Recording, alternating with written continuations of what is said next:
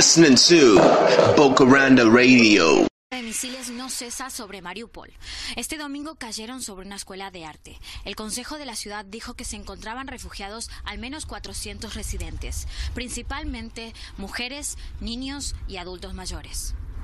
El gobierno regional, Pablo Krilikenko, dijo en entrevista que la ciudad está bajo asedio constante y las tropas rusas han atacado a los voluntarios que ayudan en la evacuación de civiles.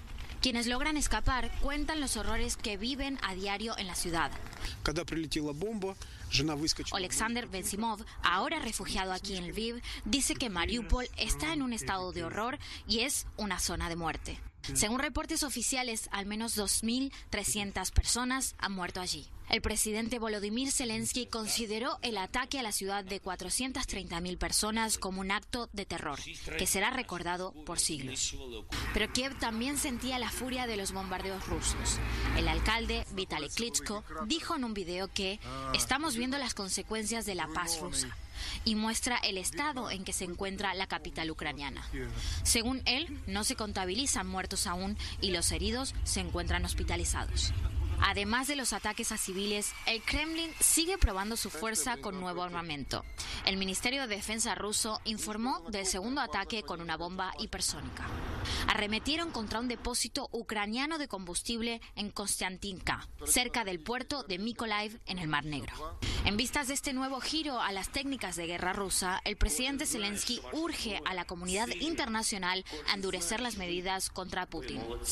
El titular ucraniano, en una videollamada con legisladores de Israel, los convocó a tomar posiciones más fuertes ante Rusia y comparó la invasión a Ucrania con las acciones de la Alemania nazi.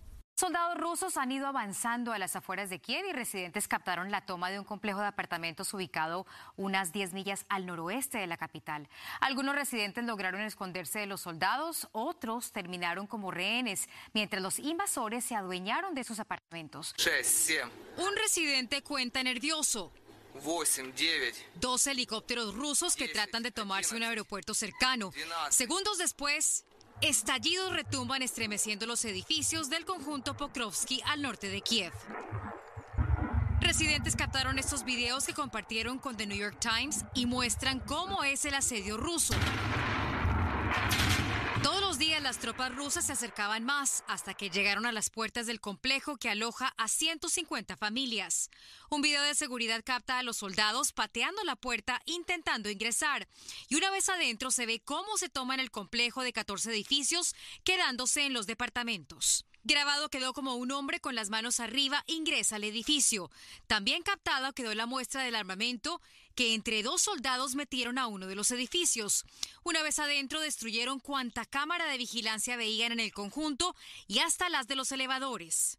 Y aunque los pasillos se ven vacíos, salvo la basura y las puertas rotas, huella del paso de los soldados rusos, unos 200 inquilinos que vivían aquí fueron obligados a permanecer en el sótano por varios días hasta que pudieron huir el 9 de marzo y pudieron huir gracias a un corredor humanitario. En cuanto a la interacción con las tropas rusas, en testimonios compartidos con el New York Times, inquilinos contaron que les decomisaron los teléfonos celulares y les dijeron que si les encontraban uno, les iban a disparar y que estaban ahí para liberarlos de los nazis. 400 uniformes de bomberos para combatir incendios ya fueron enviados a Ucrania por parte del Departamento de Bomberos de Clifton en Nueva Jersey.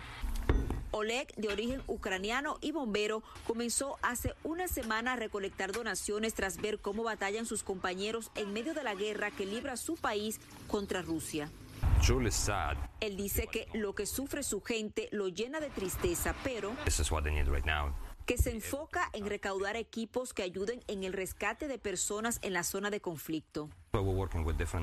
Agrega que varias organizaciones sin fines de lucro y compañías de carga están ayudando para hacer llegar los equipos a Ucrania. Sus compañeros de batallón también le tienden una mano ante la avalancha de herramientas que llegan de todo el país. Ayudamos básicamente pagando, sacando el equipo de, de, de los otros camiones que vengan a dejarlos y empacarlos aquí. Las donaciones han llegado desde los estados de Vermont, Nueva York y Ohio. Este es el segundo cargamento que llega desde Pensilvania con equipos tan vitales como este tanque de aire comprimido. La hermandad que existe entre los bomberos no tiene fronteras, asegura este bombero de Pensilvania. Las donaciones específicamente para ayudar a sus compañeros en Ucrania serán aceptadas hasta final de este mes. Pues estoy dispuesto a ir, a hacer lo que tenga que hacer um, y traerme a mi hijo, recuperar a mi, agarrarlo y venirme. César Quintana, de 35 años, dice estar presto a viajar a Ucrania y arriesgar su vida para tratar de recuperar a su hijo Alexander, de dos años, de quien tenía custodia. Su esposa, Antonina Aslanova, de la que estaba separado, sacó al niño de su casa en el sur de California y se lo llevó a su país. Sí, está peligroso, o sea, gente se están muriendo, ya sé que me estoy arriesgando, pero no puedo vivir aquí tranquilo sabiendo que mi hijo está en eso. César no sabe de su pequeño desde el 2 de marzo cuando le hizo una videollamada. Asegura que su expareja y su exsuegra se lo llevaron a la ciudad de Mariupol, de las zonas más afectadas por la invasión rusa, y desde entonces él y la abuela del niño viven muy angustiados. O sea, no hay agua, no hay electricidad, no hay, no hay este gas para, calentar la casa, pues sí. No sé si esté pasando frío o hambre o sed. Para toda la familia ha sido muy triste, pero como te digo, más para mi hijo.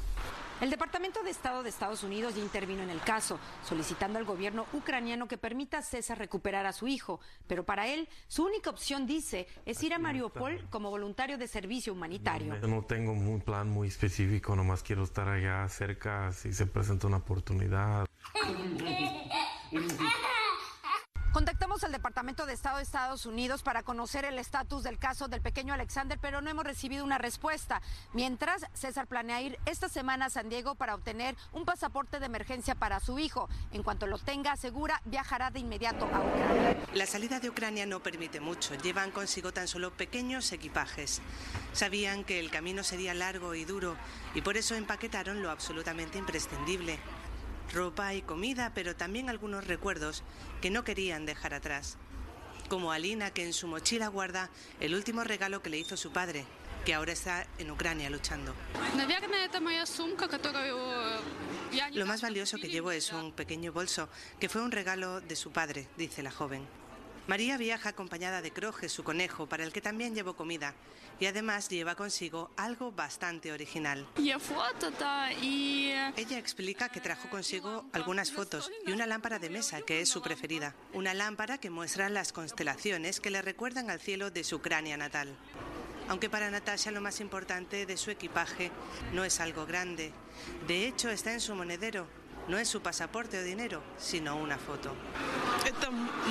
Es la foto de mi esposo que se quedó en Ucrania. Y entre lágrimas guarda su bien más preciado, que le acompañará hasta que puedan volver a encontrarse en persona, cuando la guerra termine. Lágrimas por los recuerdos de su vida pasada y esperanza en el futuro por la vida que comienzan y en la que tan solo quieren regresar a su casa lo antes posible.